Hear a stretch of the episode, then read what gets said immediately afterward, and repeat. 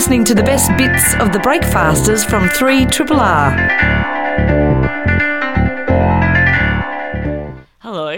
Hello. Uh, you're listening to the Breakfasters podcast with Sarah, Jez, and Daniel. This is for the week July 8 to July 13. If you hadn't looked in your little podcatcher and seen that, Oh, there you go. Yeah. Day after my birthday. It's important to, to mention that. it really is. Uh, big week it was, following on from Jez's uh, surprise engagement last week. Yes. This week felt pretty packed. We spoke to Al Cossar, the artistic director of the Melbourne International Film Festival, because the program is out there.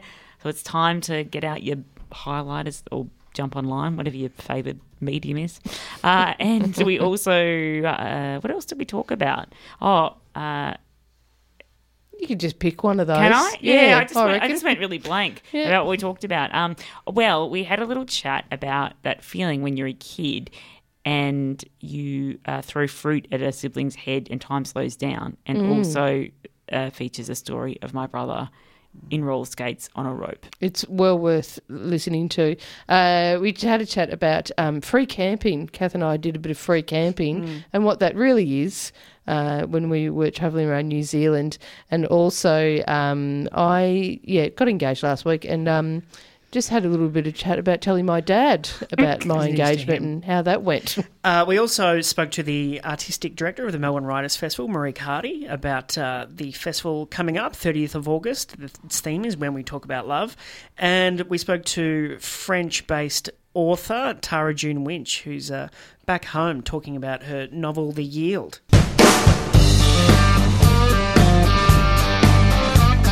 Triple R, not for everyone, for anyone.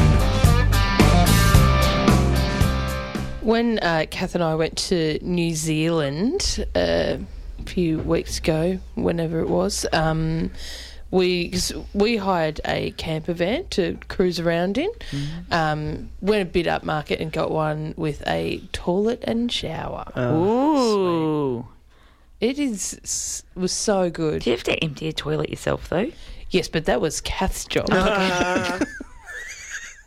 That's But why I wouldn't do that. But it's all it's it's kind of all con- contained. You don't see. Um, well, no, I don't know. It's like it's it's contained, and there are You weren't know, there, so- Yeah, yeah.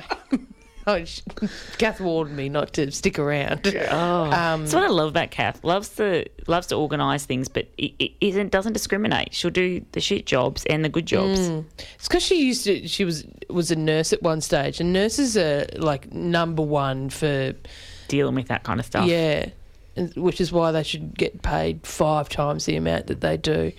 Um, but uh, yeah, so we had this toilet chat. So when you're um, cruising around, most of the time we would stay like um, at caravan sites and, and whatnot. But they have this thing called free camping, and uh, obviously the um, our camper van was equipped to to be self sufficient. So, you know, you had um, you used the battery and it had gas, so you could. Um, you know, use the gas to heat up the water for a shower and do cooking and all that kind of stuff. So you could camp overnight, no problem, without needing to plug in anywhere. Um, but there's only certain places where you can do this free camping. Um, and in my mind, I had like we'd just be in the forest somewhere or something like that, Oh, and yeah. just you know, Free camping. yeah, Yeah. free camping, like no one else around, and- Naked. yeah.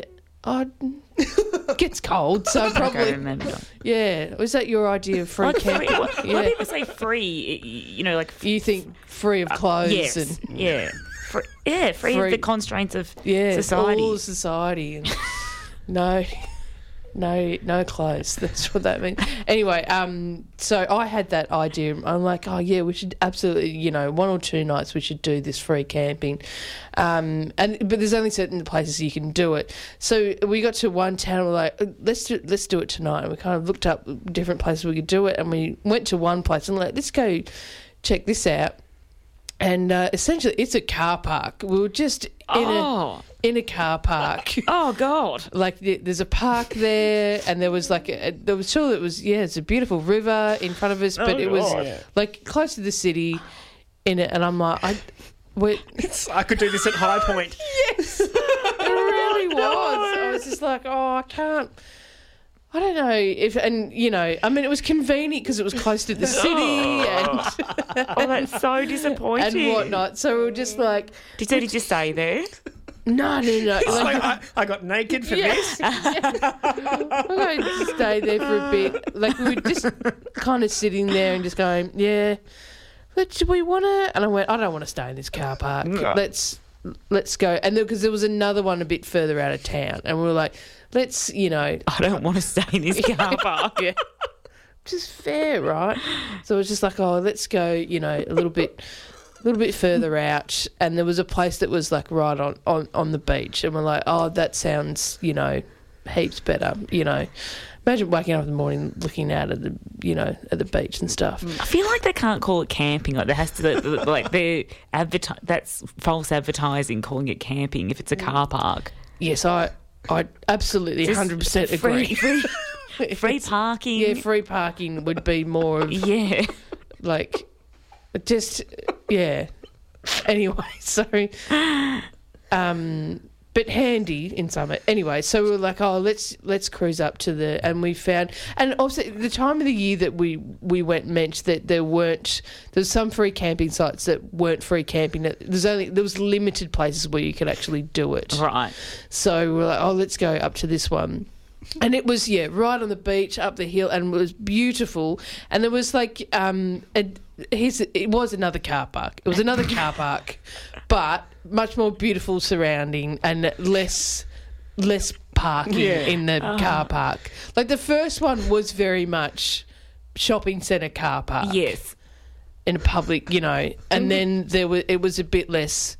Oh, people are here for For this. for this rather than oh, I'm just going to go do some shopping. I was like, I feel like that was have all Stay- I feel like that's why they name motel. Like when I was a kid, we'd always go on road trips, and I'd say we'd go, "Where are we staying?" And it was always something like Paradise Inn. Oh, and as a child, we'd be like, like, "Whoa, Paradise Inn!" And then we'd get there, and it'd be. Oh, like the scariest, creepiest little caravan park. Yeah. And it wasn't Paradise Inn. I feel like it's false advertising. Yeah. Anyway, so we camped. Um, wh- when we arrived, it was like, oh, there's a couple of other, you know, camper vans there, or you know, little people that obviously, you know, would set up to sleep there for the night. We're like, oh, this is pretty cool. Love this. So we kind of went up the end, and there was no one next to us, and then kind of, you know, just sat there and. It was stunning. It was so beautiful. We drank wine and just Do you know I can't stop imagining you guys all naked now? yeah. Well, anyway, carry on. Sorry. Anyway, we got our clothes off. We toasted to each other. Like, Here's to boobies and Free wine. Right.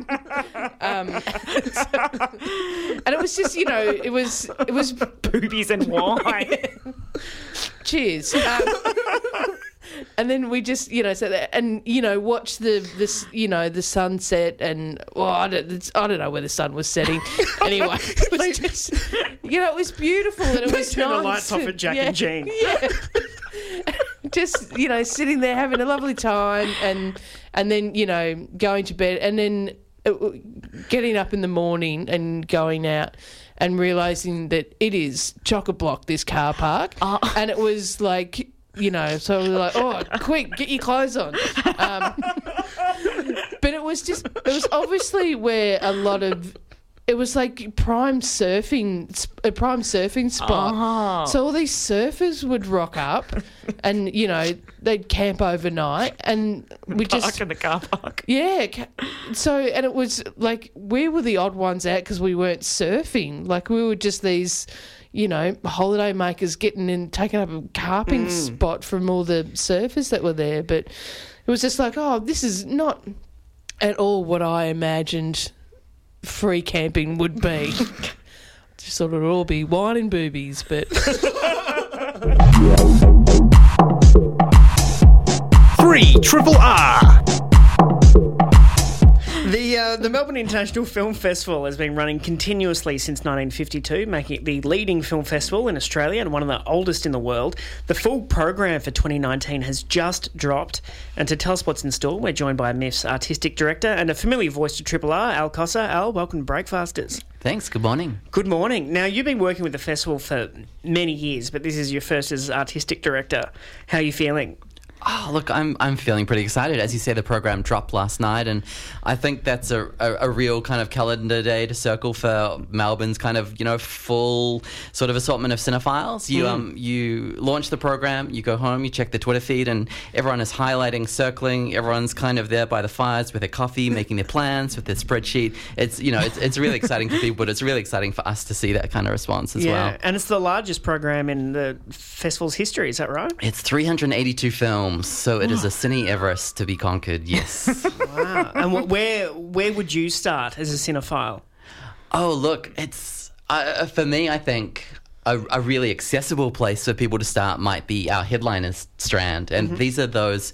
You know, really anticipated festival blockbusters. There's a lot of direct from Cannes titles in there, and if you need a, a, a really kind of easy but really exciting entry point to the festival, this is this is the place to look. So we've got titles in there like Jennifer Kent's The Nightingale, which is just one of the most incredible Australian films I've seen in a long time. There, we've got something like Sorry We Missed You, which is the new Ken Loach film that was competition at Cannes. That's a that's a film that just broke me. I just thought it was absolutely amazing. It's you know Loach really kind of has become one of our most contemporary filmmakers. I mean, he's 82, but he's making films that just speak so appreciately to the to the present moment. I think, and this is him dealing with um, the gig economy and with the the pressures of zero hour Britain on a working family, um, and to go from so say I Daniel Blake, which he won the Palme d'Or film um, with with his last, um, to this is just an incredible kind of you know double act. I think as well. So I think look at headliners for your best first in to MIFF yes, this year. and what's opening night? So opening night is the world premiere of The Australian Dream. So, this is the story of Adam Goodes um, as two time Brownlow medalist winner, as former Australian of the Year, um, and his experiences over the last few years in terms of um, public racism, public conjecture around his standing in the game. And it's it's a really extraordinary film. It's a story you might think you know, but you, you don't when you see it like this, in terms of an Indigenous perspective, in terms of Adam telling his own story, in terms of it being a collaboration with Stan Grant as well. It's, it's a film that you know, certainly presents what happens, but it, it, really does look at it from a historical context and a social context, and it really does bring that Indigenous perspective front and center. Um, so it's it's such an affecting, such an incredible film, and such a film that has so much to say about who we are together. So it, I feel like it's a really big statement of an opening night film, mm. and I think it's a film that will really resonate strongly with us. And there are films from 78 countries? Yes, that's right. Um, 78 countries, 64 languages. Um, so MIFF is, you know, the biggest showcase of Australian filmmaking in the world, but we really do kind of reach out globally. Um, and there are there are countries featured in there that we've never featured in, in the festival before. I think of a film like Vai, which is a, a portmanteau or compendium film, and um, it's from the producers of Waru. If any of your listeners um, previously went and saw that, but it traces um, the journey of a young woman um, through to adulthood. It's the work of eight female Pacific Island filmmakers um, and seven Pacific Island nations.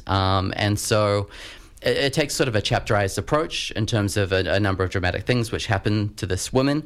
But um, it's, you know, its, its production bases, uh, Niue and, and Tonga and, and film, uh, you know, countries that have actually never existed in our festival database before. Wow. So there's, there's always new frontiers for us to discover. And in terms of a really unique, you know, incandescent kind of uh, perspective on where we are in the world. It's something really special, I think. Mm. Uh, listeners might be interested too in the music on film stream. You've got uh, the Bros documentary, which I've seen and is one of the best music docos I've seen in a very long time, and also the new Wu Tang doco. Could you talk a little bit about that? Yeah, absolutely. Look, I concur on the Bros doc. Um, it's called After the Screaming Stops, and it kind of uh, picks up on a planned reunion tour 28 years after the fact. And Matt and Luke Goss are uh, at loggerheads. I guess there's a fair amount of ego and a fair amount of acrimony in the way, um, but Combined with no self awareness, No it is the funniest, and- most beautiful film. it's amazingly. You could not write a kind of dialogue like this. It is hilarious. For me, it's getting up there to just one of the best music docs I've seen in, in years.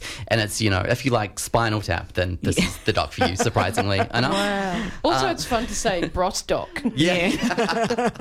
um, and the Wu Tang doc, um, Wu Tang Clan of Mics and Men, is the title. Um, this is a four part documentary. It's presented over two sessions by Sacha Jenkins, who was previously. Um, Programmed at MIFF with Fresh Dressed, the hip hop fashion doc, a few years back, and this is pure epicness, as you know you would expect, nothing less. Yes. Um, in terms of this, I think this will go out the door in terms of the tickets. So it's one to be very quick about. What's- but it, yeah, definitive is the word. What's something that you think you just programmed just for you?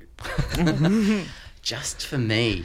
Ah, that's that's a really tricky one. Look, there was a, a music doc that I was really charmed by personally, um, and it's a small a small story, but I hope that people kind of discover it. Um, he's an artist that might be known to, to some of your listeners. However, it was um, Cool Daddy-O, the second youth of R. Stevie Moore, and R. Stevie Moore is sort of an all-time lo-fi bedroom savant. He's released over 400 plus albums. Um, he likes to stay home, record albums pretty much every week, put them out there, and it kind of looks. It, it's a really fascinating character doc and a portrait of. Uh, someone who's creative in a very particular and sort of unique way. Um, and includes Ariel Pink, MGMT, David Shrigley um, in there as well. I thought that was, yeah, I thought that was really, really charming. That's great. Sometimes in these huge uh, programs, there's brilliant films that kind of sl- slip to the bottom just because there's other big names around. If you could pull out one or two for people that you think might not grab their attention straight away, but they should go and see, what would they be? Yeah, sure. Look, there's a really sweet, really charming film um, that might kind of not capture people's attention sort of front and center, um, but I think it will charm a lot of people. It's by Sarah Dosa. It's called The Seer and the Unseen. It's actually sitting within our environmental doc strand this year, um, and it's set in Iceland and uh, within Icelandic folklore. Um, there's the the Huldufólk or hidden folk, which is essentially Yes, your elves and your trolls, and um, it, it, you know, there's a certain belief in them, and that belief might appear to be on the fringes of, I guess, a cultural perspective. But I think there was a, a survey released in the late 90s that suggested that 54% of Icelanders actually believed in this. So it's something which is very seminal to how the country sees itself. So this documentary um, follows uh, an older woman called uh, Ragga, and her job, uh, people come to her before they develop their land or extend their guest house or whatever to see how it will affect the surrounding elves. Um, and so Amazing. it's a pretty incredible, and this again, this is a documentary, and so the the film actually centers on an environmental fight where they're um, trying to stop development um, in a particular area of Iceland because it will go through some of these elvish sites, and so we see a lot of films that are about the urgency of particular environmental issues, but this is very singular and it's very unique in terms of what that fight is and what it means to, I guess, how that culture sees itself. Yeah, yeah. That's so cool. I have a question. Um, Jeff Goldblum is a bit of a star of the festival this year, uh, and there will be a Goldblum marathon. Um, but I'm looking at the list, and there's no Jurassic Park in there. Yes, I know. I hear what you're saying, and I share your sorrow with that. Um, there are particular distributor complications which mean that film was not possible, however much we wish to play But it. there's also a terrific list of films on there, and probably you know a few that some haven't seen before. But what a what a lineup! Like there's you know there's Thor, there's The Fly, um, Earth Girls Are Easy, Independence Day. Like that's a that's a mad list of films. Look, amongst others, but yeah. And this is one of the real joys of the festival. I think this is a, only at a you know a festival kind of event. This is seven films. It's over 700 minutes. It's a full overnight. I mean, this is sort of a spiritual sequel to the Nicolas Cage-a-thon we did last year, I think, which we had a lot of fun with. Um, and you know, it's one of the joys of the festival. Full stop, where you can have Thor Ragnarok at whatever 3 a.m. in the morning, and then in another corner of the program, you've got the 14-hour Mar- uh, Mariano Llinás film La Flor, and you can have these things coexisting, and therefore audiences to kind of discover an equal message uh, measure as well. And uh, Quentin Tarantino fans are in luck. Yes, um, Victorian premiere for Once a Time in Hollywood that's screening in the first weekend of the festival, Saturday, August 3rd. Um, it'll be in the Astor. Very excitingly, it will be on 35mm uh, projection as well. What's what's the uh, what's the food and film situation you've got going on? Definitely. Well, um, we've got a couple of special events, um, which are uh, food and film based, basically film on a plate. So we have a collaboration with Supernormal um, in the city, and so they've come on board to interpret a couple of films. Uh, one of those films is the hotly anticipated Long Day's Journey into Night by Bi Gan. So this is a film that's something special as well because it's both 2D and 3D. Um, the film starts as 2D and about an hour in. Um, you put on 3D glasses and there's a single, I think, 59 minute, th- uh, you know, 3D shot that you go through. So the film, even by itself, is, is uh, quite incredible. Um, and as you know, anyone who's seen his previous work, Kaili Blues, I think will be very, very excited by this. But um, Supernormal are developing a five course tasting banquet inspired by the film. Um, they're also working with a second film in the program by uh, Makoto Nagahisa, uh, which is called We Are Little Zombies, which is about a group of, um, I guess, Japanese uh, preteens who meet in the wake of all of their parents' deaths and form a pop band. And so it's very like hectically inventive, very kind of neon fluorocolors, lots of 8-bit kind of isms on the soundtrack. And again, it's a really fascinating base to develop a food offering from and interpret a kind of a film in a very, very unique way. So there'll be a five-course banquet available around that well, as well. thank you for barreling through some of this because there's 259 feature films, 123 shorts, 16 virtual reality experiences, 31 world premieres, and 160 Australian premieres over 18 days. So you've done a lot of work, and uh, we, we appreciate bringing all that cinema to us. Uh, it's MIFF goes from August 1 to 18. Go to miff.com.au for details. Al Cossar, thanks for coming in. Thank you very much. Three. Triple. Uh, Marieke Hardy is a screenwriter, artist, author, immersive theatre maker, former breakfaster, Yeah. and artistic director of the Melbourne Writers Festival, which runs uh, from 30th of August to the 8th of September. And she joins us now to talk about the program. Marieke, welcome to Breakfasters. Hi, friends. Welcome back. Yeah, that's I think what I you meant. mean. Exactly. uh, what's the vibe like? Uh, You what- mean in the room right yeah, now? Yeah, no, no, in quite the- in the- warm, yeah, quite yeah. friendly. Seems good. Uh, congratulations on the program. Thanks, mate. Uh, what what's the th- its theme is uh, when we talk about love. Yeah. Wh- wh- why does that sing to you? Well, I'm a lover, not a fighter. So, and the world is on fire. The world is an absolute garbage fire. So I just thought, you know, why not wear your heart on your sleeve? So the last year's last year's theme was a matter of life and death, which was a pretty broad umbrella, and I think this year is a pretty broad umbrella as well. So it's not just romantic love and heartbreak, but it's connection to family and to home and bodies and sex and passion and resilience and grief and sense of place and purpose. So yeah, again, people speaking, I think, from an authentic place that's the platform that I like to create for people to connect with artists that they think they know, rather than someone just sitting there having an in conversation about their book, of which there's plenty of those as well. It's how do we exist in the world as humans, and where is that uh, platform for empathy? And, and I know that sounds very earnest, No, but I don't no. give a shit.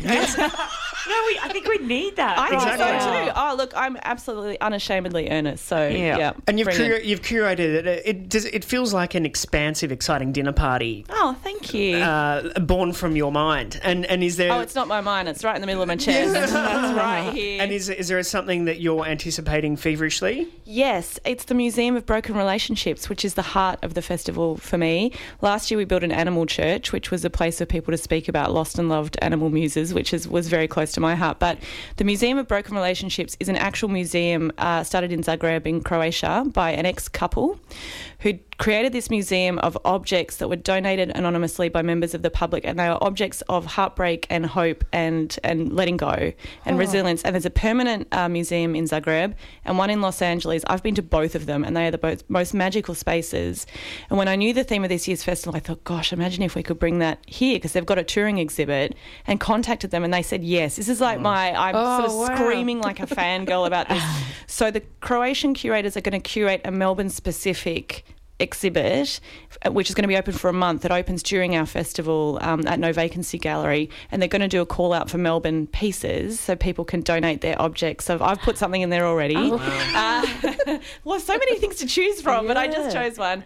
And so they'll bring over objects from the international collection as well as Melbourne ones. And I just think, having been in the space myself, I know what it does and what a beautiful place it is. So I guess the way that we've reframed the Melbourne Writers Festival to be more of a literary arts festival and to be more of a collection of stories and storytelling, that really symbolises for me the ways that we tell stories on a human level that don't necessarily exist between two covers mm. because those museums are a collection of human stories and how we let go. So, yeah. You have kind of excited. transformed the festival in this Thank way, you. and I like yeah, but it's amazing, and it's so I, I I love it, and I love this year's program. Has it been difficult doing that? No, everyone loves it. Like it's re- universally, everyone loves change. I think they respond quite well to it. Um, All industries love change. everyone loves it. No, I mean obviously.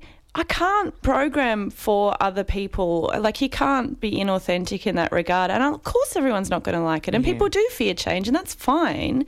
But I was, you know, recruited to the job to change the festival and to kind of shift it slightly and to make it more of a kind of weirdo arts party, which is what it is. And within that, there's still like there's lots of author in conversations, and Patrick DeWitt and Val McDermid, Kim Gordon, be still my beating vagina. You know, like to Phoebe Square, I no know. So there's all of those authors. Ben Folds is talking to Charlie Pickering, uh, Tayari Jones, and Doreen McKesson. So all the like kind of literary people are still there having those in conversations. But within that, we've sort of broadened it out. There's um, there's a an event where you get to marry your friends. Emily Zoe Baker is creating this ceremony because our friends are often our chosen family and are with us through Richer and Poorer. So there's one of those. Kate McLennan and Kate McCartney are having a hens night. We're going to throw uh, a wedding reception for Yumi Stynes. Stuart Ringholt, who does those naturist tours of the Museum of Contemporary Art in the Tyrrell. Have you seen that? I love him. And he's going to do two tours of the State Library catacombs, and he's naked and the audience is naked. so you can be, yeah.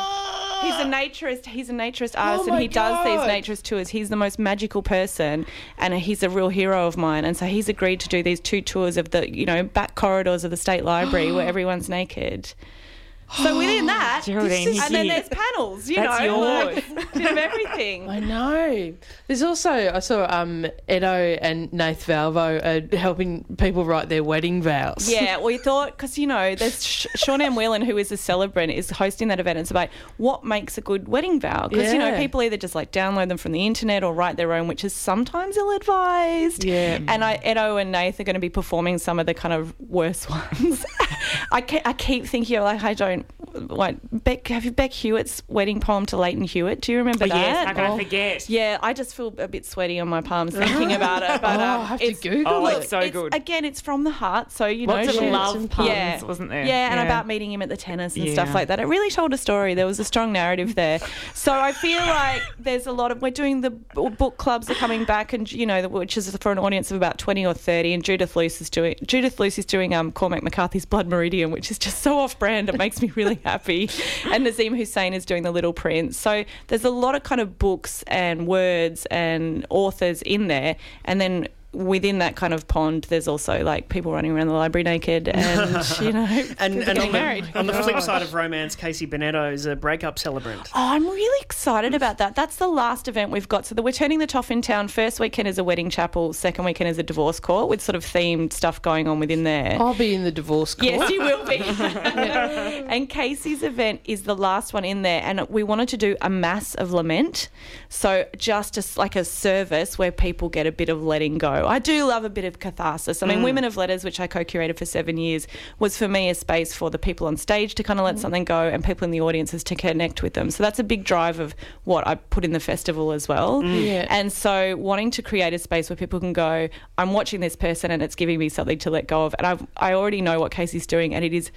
I get to see about six things in the festival, so I have to be very careful about what I see, and that's one that I would really love to go to. He's going to Yeah. do something magical. I just want to flag that I am part of this festival and I'm not just going to the divorce course. I was going to say you, you just got engaged Yeah. and you're already. Yeah, That, was, that was a light scandal, wasn't it? It's over. I'm just, I'm just reporting it now. Bye. And what, what about negotiating with authors about what they can bring uh, to the to the event? Did, is it do you have to massage them into a direction that you would like? Or Well, you can't really do that, can you? I mean, you, I mean, some people just aren't comfortable speaking about certain things, and I'm really respectful of that. I don't want to just shove someone into a position just to make the festival narrative work. Um, working with an international author, we do have a lot of generated content in the festival, and that's from Women of Letters as well, like people writing new pieces. So in this festival, there's people writing a love letter to the future and to themselves and to a book, or people writing about motherhood or bodies and home. There's a, um, a session about called "I Don't Want You Back," where people are writing new pieces about something they're letting go. And talking to an international, I'm like, it would be great to get that person in it, and and they said, I just don't like writing to a to a brief. Yeah, right. I just I don't want to write something new, and you just think fine. And also, I guess again from women of letters, a lot of people were saying there were things that were too personal for them to talk about, or that made some trauma for them that they didn't want to talk about. I have no interest in putting someone in that space if they're not comfortable. It should feel good for them. Like you want it. You want it to be something that is either healing for them or hopeful for them. So, yeah, no, no, no massaging, just just a little bit hand holding. But it does sound difficult. I mean, the the, the self immolation of art uh, makes stresses me out just thinking about it already. About Patrick DeWitt. Yeah, yeah. Have you read his books? He is amazing. French Exit is so good. I'm really excited. I met him in Auckland. At one point, I went to Auckland Writers Festival and there was an opening ceremony, and I was sitting there, and out of one corner, I could see Andrew Sean Greer, who wrote Less, which was my favourite book of last year that won the Pulitzer. Yes. And the other, I could see Patrick DeWitt. I was just there going.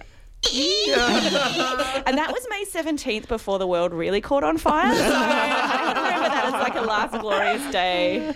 Well, uh, thank you for attempting to pour some water on this hot world of fire. That, You're uh, welcome. Bit of love juice. Ooh. So uh, mwf.com.au is where you can find all the uh, all the program, and uh, we've been speaking to Marieke Hardy, the artistic director of the Melbourne Writers Festival. Thanks so much, Marieke. Thanks, friends.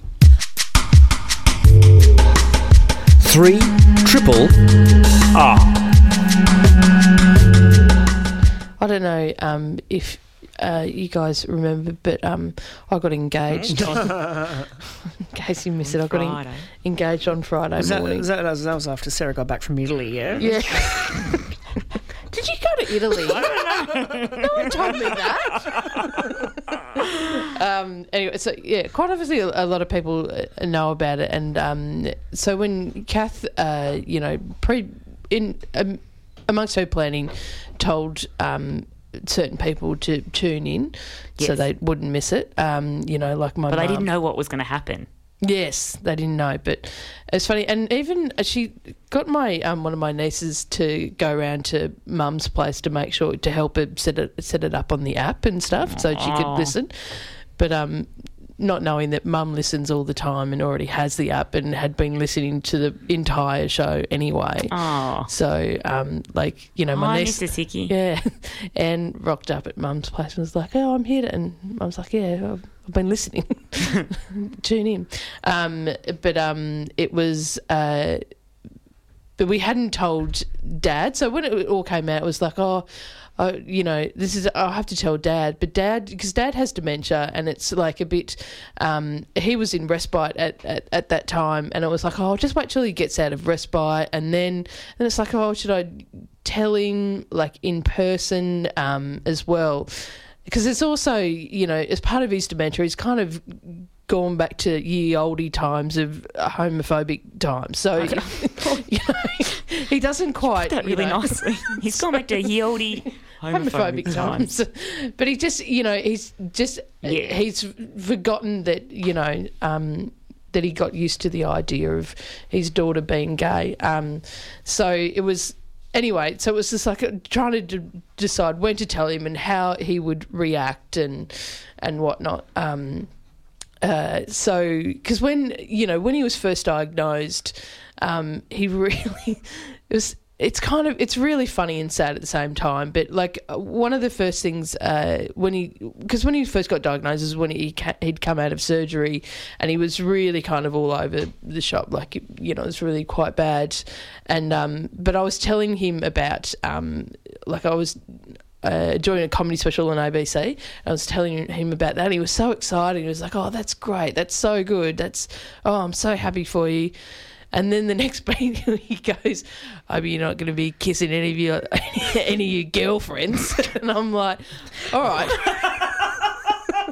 Sorry. On the oh, special. yeah. First of oh, all, how many oh. girlfriends do you think I have? And I'm like, I'm honoured that you think that I would have many girlfriends, but no, that, no, I just have one. the one. yeah, and no, I won't be kissing any I feel girlfriends. bad for laughing. No, it is. It's funny though. Like it's so funny. Oh. And then and then there was like you know another time we were sitting there. Um, and we're going through old photos and stuff, and my sister pulled out a photo, and it was me when I was like in in kinder, like um, and uh, everyone was like, "Oh, you're so cute! Like you know, look how cute you were. You was one of the cutest little kids." And I, you know, joking was like, "Yeah, but what happened?" And Dad had been lying on his bed, just staring at the wall, like not engaged in any of the conversation. And Dad, that's when he turns and looks at everyone and goes, "She went gay. That's what happened." anyway, so it's that kind of. So it was a bit kind of, oh, how are we going to tell Dad that? Nostalgic the oldie times. Yeah. Tell Dad that I'm engaged. So, Oh, so Dad, um, yeah, he'd been in in, in respite, and I, I was speaking to my my sister um, Therese the other night. She said, "Oh, hey, it saw we saw Dad the other the other day," and I'm like, "Oh yeah." She goes, "He knows." He knows, and I'm like, no, you know, knew that I was engaged, and and she's like, and he's really happy about it. Everything's great, like you know, he's like, oh, Geraldine's engaged. It's so great. And I was like, oh, that's interesting. I'm like, I wonder how he found out. Like, I wonder, you know, I don't know whether he saw it or if someone, you know, another family member told him, or you know, you know, or friends of the family had told him and stuff because he'd had visitors and whatnot. And I was like, oh, that's really funny. That's oh. Anyway, I mean, it's great that he knows whatever. And then, um, and then I get a phone call of um, and my eldest sister Sally, um, like an half an hour later, and she's like, Johnny, I'm so sorry. I have something to confess to you. um, I told Dad. so obviously, Therese had gotten off the phone to me and called Sally and was like chatting to Sally and said, "Oh yeah, and Dad knows and everything, and everything's great." And Sally didn't say anything to Teresa. Just in internally was like, "Oh, oh no, that's me. I, I've spoilt everything." And so she calls me and she's like, "I'm so sorry that it was." I'm like, "Oh, it's totally fine." And but you know, she said that you know, she said, "Oh, I was telling it," and the words were coming out of my mouth, and I was like, mm. "Oh no, this is not mine to tell. I'm so sorry. I'm just, I'm just gonna, I'll, I'll just, I'll apologize." Oh, and then, but also, she was like, "Also, it doesn't matter because you'll forget anyway. Mm. So you'll forget mm. again tomorrow." Um, and so you know, she, I'm like, "Oh, it's totally fine." And but she said that he was like, "Oh, that's great," and he went, "Who's she getting married to?" And like you know, so he's like, to Kath, and he goes to a cat, to cat, oh God. Stepped up a notch. and he goes, no, no, to to Catherine. And he goes, Catherine, oh. And then my sister goes, you you know, you feel a bit odd about that, don't you? And he goes, yeah, yeah, there's something. And she's like, don't worry about it, Dad. It's just a party. We're gonna have a good. Oh, he goes, oh yeah, yeah, I'm excited. You know, got really excited, and so I would be too if I Yeah. thought my daughter was getting married to a cat. I, know, I might have, yeah, that's what, how I interpret. Anyway, so I could speak to Dad yesterday morning, and of course he, I said, "Have you heard about my exciting news?" He goes, "No," and I went, "Oh, okay." I, I said, "I'm getting married," and he went, "Oh, yes, that's right. You're getting married to a girl."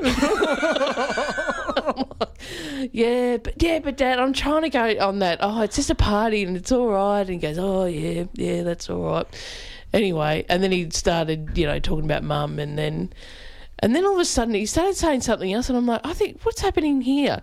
What's? Oh, this is a prayer of the faithful. like this is just what? he just started saying. He goes, anyway, we thank the Lord for all the gifts. so I'm like, oh yeah, back to ye oldie times. right.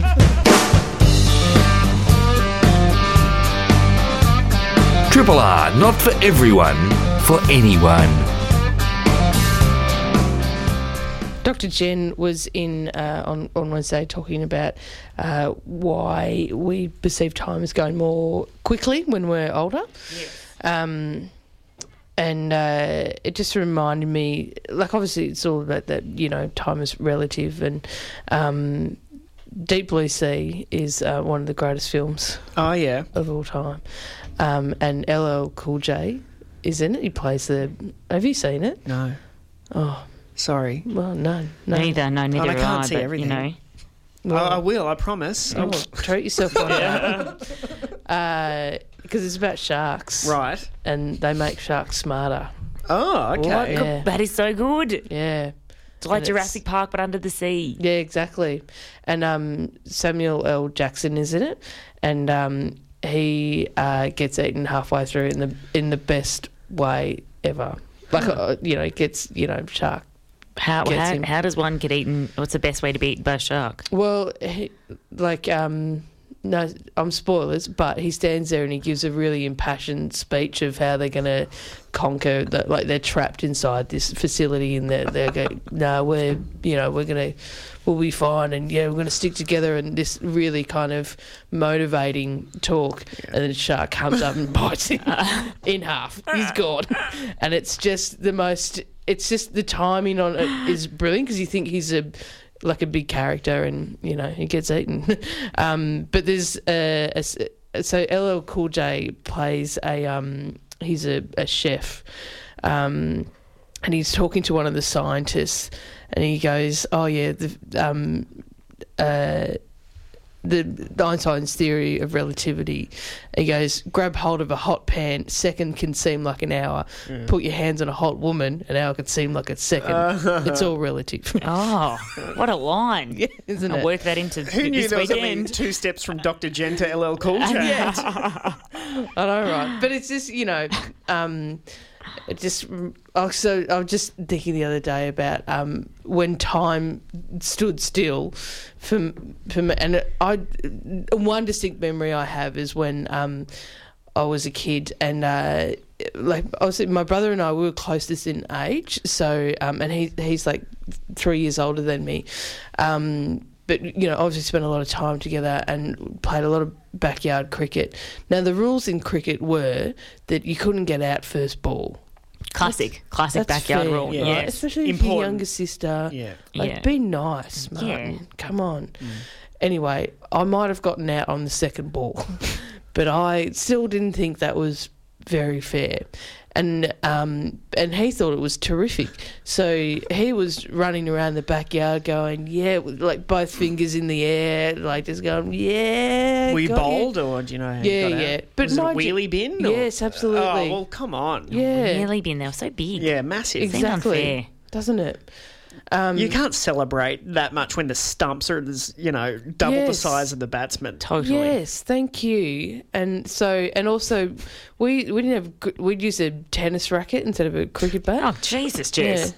What? Why don't you have a cricket bat? Oh, I did- we just we had tennis rackets. It was, also, you can hit it heaps further than a tennis racket. true. Get the sweet spot. Ooh, six it out. Who cares?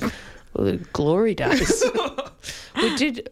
This is that, but once we did use a fence paling instead of a cricket bat. Oh, God. it, it worked. Um, You're getting bowled with a tennis racket is a little bit less, you know, like it's the the middle of the bat is so massive. yeah. yeah. I should, anyway. Proportionate to the Yeah. stumps, so. exactly. Anyway, he's running around the backyard going, "Yeah, got ya," and I didn't did not take too kindly to that. So yeah, I'm like, "No, you can't get it. No, I can't." And then I threw the tennis racket at his head, Oh, it's, it's always a bad move. Mm. isn't it? And I. I have never seen anything move in slow motion before, but I just I remember just watching this tennis racket go flip over and over and over, and just heading directly for his head. Oh, no. But it's because as soon as it landed my left my hand, it's rotating through the air, and I'm looking at it in my mind, just going, "Oh God, miss, miss, miss, miss, miss," and then it clocked him right on the nose, Oh. and just blood straight away, just this oh. cut on the nose and blood. I remember that feeling as a kid. Yes, do you know what? Do you know what I mean? It's Yes. that. Oh, oh no, I It was like, always after you threw something, then you went, Yeah. no, oh, no, oh. Oh, I've- oh, really stuff this Yeah. up. Mm. and it like clutched him on the nose, and then you know he was running around in the backyard still, but for very different reasons this time round. And I, I quietly just went inside. Just went, oh. And I just remember peeking through my bedroom door, just, hiding, just waiting. Like he went in, you know, Mum had to take him to the, and I just, just slowly backed away and shut the door and went, oh, yes. Oh, wait for the 12th man to come out and replace him. Yes. I'm like, oh, well, cricket's over. But cricket, that does happen in cricket. I mean, if you're fielding and the ball gets sky high or, and you're underneath it, oh, yes. Oh, yes. I mean, you could drive a truck through that Yeah. time of your life. Waiting for it to. It's also one of those things where they're, they're called sitters, easy catches. Mm. And if you drop it, Dropped a sitter. you dropped a sitter Yeah. and you're like the biggest jerk. But if you catch it, I find them the hardest to catch because there's so much time to think. yes. Yes. Oh, the panic. I can remember that panic Yeah. feeling. Yeah. Oh, my my, I don't, my time used to always slow down, but it always was after so many things thrown at my brother's head. So many things, particularly out of the fruit bowl at different Oh, strengths. I threw the fruit bowl at my brother the entire fruit bowl. yes. Because that's. Because after I'd th- thrown this head, that I clocked him one time, and then it was like I had so much power after that because I just because he knew I could I had good aim, so I just picked something up in a threatening way. I love that you. That was the lesson that you took away from this in life. yeah. Oh God. Anyway, I've learnt more since then. There's also like I, I, I had a uh, when I fed my dog once. Uh, they don't make pal anymore, do they? But I think they do. Right. Well, when it, when you, open the tin, but I, uh, you know, it's serrated because you're using Oh, the tin yeah, yeah. opener. Oh, God. And so, you, but I just thought, well, this is taking too long. or I don't know what I was thinking, but I grabbed the serrated Oh, lid with my hand, Jesus Christ. And then it's like This one- is taking too long. and then it's like one Mississippi, two Mississippi, and then the blood pours out. Oh, that's when you know it's a deep one. But you know when you're a kid too, you, and you the blood coming out is not only distressing, but you're also like, you don't want your parents to see it. So you're like, oh, Yeah. this is. I got to handle this on my own. When Go we were- back to your fruit bowl. Oh, so I used to throw stuff at my brother, but um, my biggest fear after throwing was waiting to hear my dad's footsteps, like that Oh. slowness where you go. And I remember being in the backyard with my brother once. We had a, s- a rope, sw- like a swing, a tree rope, mm. and we just did the dumbest shit off it. So dumb, and it was almost like the more bored we got, the more dumb we'd be with this rope. And it got to the point one day where we were daring each other, and then and then it, and I dared him to get the rope, put it around his ankle, stand on top of the deck Bungee roof, jump. sit on top of the deck roof with roller skates on. and he was like, dare accepted. And you know, as watching him climb up and going, oh, oh this is a really, really bad idea, knowing dad was inside and just going, I have every chance to tell him to stop doing this. And you're both looking at each other going, we know this is the worst decision we've ever made in our lives. But you just keep You're going with it and watching him stand on the top of the deck roof with the the rope around his ankle with roller skates on, getting him up there was something in and of oh itself. God, what? I know. And then he jumped, and honestly, there was this moment where I went, "This is extraordinary," because he flew down. Anyway. he hit the ground. The roller skates slid along like we thought they would, and then the, then the rope jolted, and he flung out, and he. And he flew into the side of the shed and he knocked himself out cold. and honestly, I stood there and I was like, the longest moment of my life was hearing my dad's footsteps running from inside. I still remember at the moment my brother's eyes began to open and he looked at me in terror because we were just like, Dad's, Dad's coming. Three Triple R. Tara Winch is a Wiradjuri author based in France whose acclaimed debut novel Swallow the Air was republished in a 10th anniversary edition in 2016, the same year her second book, After the Carnage, was longlisted for the Victorian Premier's Literary Award for Fiction. Her new novel, The Yield, has just been released, and she joins us now. June Winch, welcome to Breakfasters. Thanks for having me. Pleasure. You, you've described The Yield as a story about a fictional family and a factual language set in a timeless Australia. Can you expand on that for the listener? Uh, yes, basically, um, I was trying to write for many years, for like the last decade, a story about Australia as a whole, and I guess that's why it took so long because it's too ambitious. um, and when I compressed the whole view of the nation into 500 acres, I decided to tell the story of that piece of land over all time.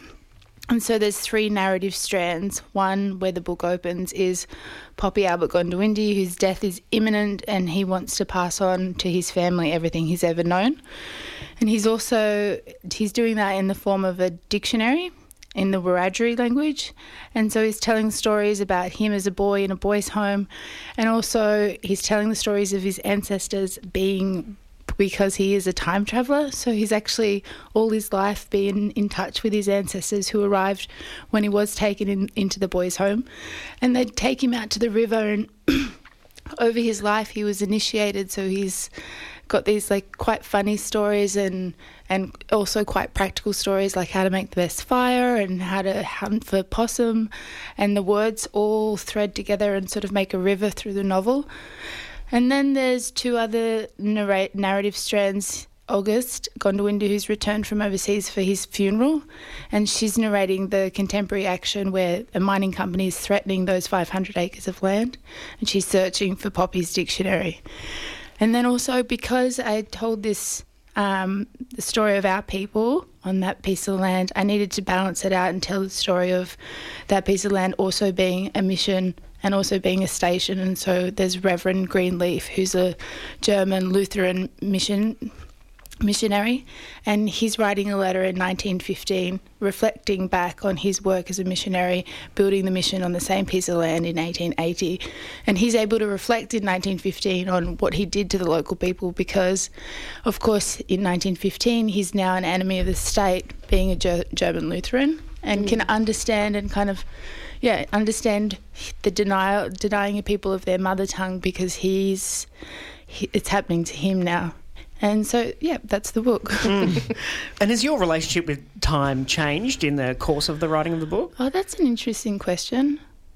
Um, I think so, yeah, because the ne- this next one that I'm writing is about eternal return, Nietzschean eternal return. I've been going out to the Swiss Alps and reading all his books and taking all these walking trails and thinking about how time, yeah, thinking a lot about time. So, yeah, I think it has huge, yeah.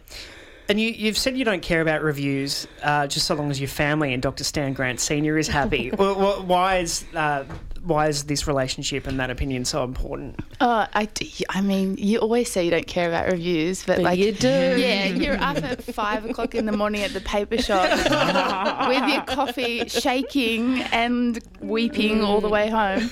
Of course. No, um, Dr. Stan Grant Senior, who is the father of the journalist Stan Grant, and Dr. John Rudder, who's a linguist, actually um, revitalised the Wiradjuri language. For decades, they've been doing this work, incredible work, because they've brought a language that was on the brink of extinction back to life. It's just like, yeah, I can't sing their praises enough and what they've done for our mob. And uh, they actually published a Wiradjuri dictionary, the first Wiradjuri dictionary in about 2003, t- 2004. No, 2003, 2002. And um, in 2004, when I was researching Swallow the Air, I was going back to country and I, I stumbled upon the dictionary and did a little course and included a few words in my first book, but knew that I wanted to expand more on that language because I was so moved by it. But yeah, it just took ages. You do use the language, I mean, quite literally in the book.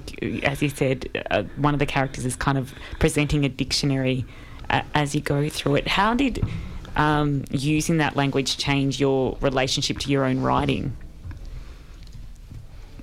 Sorry, I'm Took a sip of ju- water. I know. I, Yeah, I, wanted, I wanted to keep asking the question, but then I was like, no, I've, I've finished it. Um, it was tricky as well because I've a lot of that dictionary was written while I was living in France and while my daughter was like studying Latin and Spanish, and so it was just like a blur of words around the house. Um, it was beautiful to learn it, and I it's I sort of wrote it as a companion that you sort of you can carry around and. And it's a guide, and it's a um, sort of historical fiction, and it's also like a handbook for native title, claiming native title, and you could use it and go to the bush. There's lots of like bush information and survival in there as well. I, I just, yeah, it changed my relationship with language, but it changed my relationship with everything. I don't know. Yeah.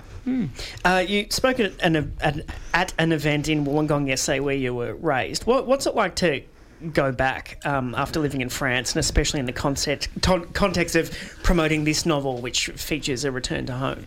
Oh, it's funny. It's like really like a cool town now. It's all gentrified. and uh, yeah, that was really bad. All my ex boyfriends' mothers, they're- not them, their mothers turned oh, up. wow. So, and I took my glasses off so I couldn't see the faces in the crowd. Clever. Yeah, and but I knew I could just make out the silhouette of my old English high school teacher, like uh, two feet from me, and just was sweating, shaking. Do people ever wonder whether It's all right. You, you passed by the way. I know you took Do people ever wonder or ask you whether you've if you're someone that you if they're someone you've drawn from to write about in your books? No, I just I tell I tell people like I told Uncle Tony Birch last night that he's in the book. He's a female character in the book. At just at a certain moment, he was fine with it. I'm allowed to know who. Oh, he was like Aunt Missy in a museum when they go to. Have you read the book? Yeah, Oh, have, okay. yeah. When she goes back to the museum and they're looking at their artifacts, the stuff that's been taken from those 500 acres of land, and is now in muse- in a museum. Yeah. And she gets really upset and angry and starts fighting with the security guard and whatnot. That happened to us in London in 2014. Really? Yeah, there was all our artifacts there, and at the British Museum, and me and Omar Musa, the writer, and Tony Birch were in there. Like, actually Omar went off, and Tony was like, "Take a photo of this," and had his fist in the air, and we were like, "Yeah, we stormed the palace." That's awesome. So it's in the book. If you buy it, you can read all about this tantalising episode. And just to circle back to the ex's mothers, wait, did they, did they talk to you afterwards? Yeah, one of them, like, like she's a pretty stocky, strong woman. Yeah. Ita- Italian, lovely lady, mm. and she like, r- like. She was the first person I saw. She like approached me like a rugby player. She was like, Oh my God. with a big smile, Tara, Tara, Tara, it's Marie, and then like gave me this hug with one arm, and literally felt like she broke my vertebrae, and I was like, and all the air left my chest, and then I just tried to avoid them for the rest of the night. Yeah, right. It's nice. They're very sweet, and you know that's nice not to have any And hard feelings. Did yeah. you speak to your English teacher? Are they proud? yeah, yeah. Actually, um, my old English teacher, I was like a bit of a not very good student. Oh yes, I can relate to that. And um, I remember it was like year 10, and he was, I was in the middle of the end of a horseshoe, you know, arrangement of tables in the mm. classroom, and he was sort of walking around telling us what we were going to be doing. And he was chatting, and, and I was kind of like mimicking him in a, because it was boring what we were going to be doing Yes. that semester. And I was like, "Ooh," and he, as he was walking around, he was pretending that he wasn't listening to me.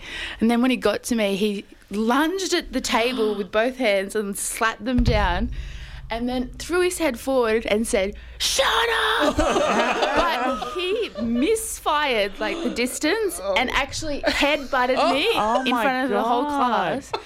And then I, because I was being dramatic, but it actually like I thought he'd broken my nose, and I stood up and held my face, and I went, and like ran out of the classroom to the principal's office, and then we were like, "It's okay, like I'm not going to press charges. This is back in what the '90s or whatever." And then now he's like my biggest fan, and Wow. I'm oh. his How biggest do you fan feel too. about that? Oh God. No, because he also showed me my first the poem that like made me become a writer, made me drop out of high school. Really? And What was absolutely, it was Robert Frost, The Yellow Wood. Oh really? Yeah, and he's incredible. He's this incredible, crappy high school English teacher. He's not crappy, but this Mm. Yeah. high school was.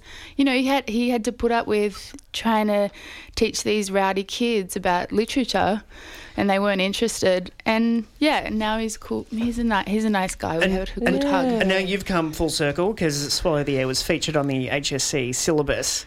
Um, what, what's that like to know that you are a cause of pain and consternation for Oh, yeah, high so school funny. students?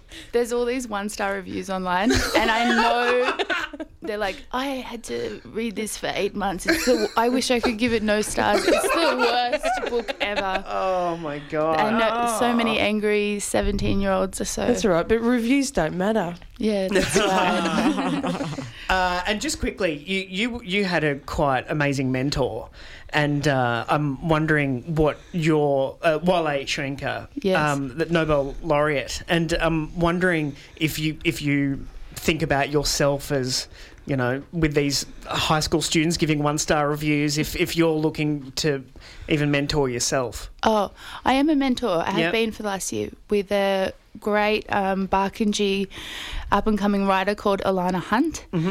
And she's going to have a book out with text next year.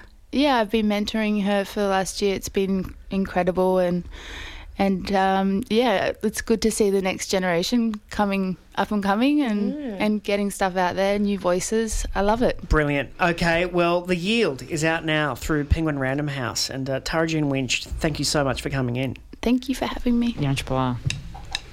You're listening to the best bits of the Breakfasters from 3 Triple R.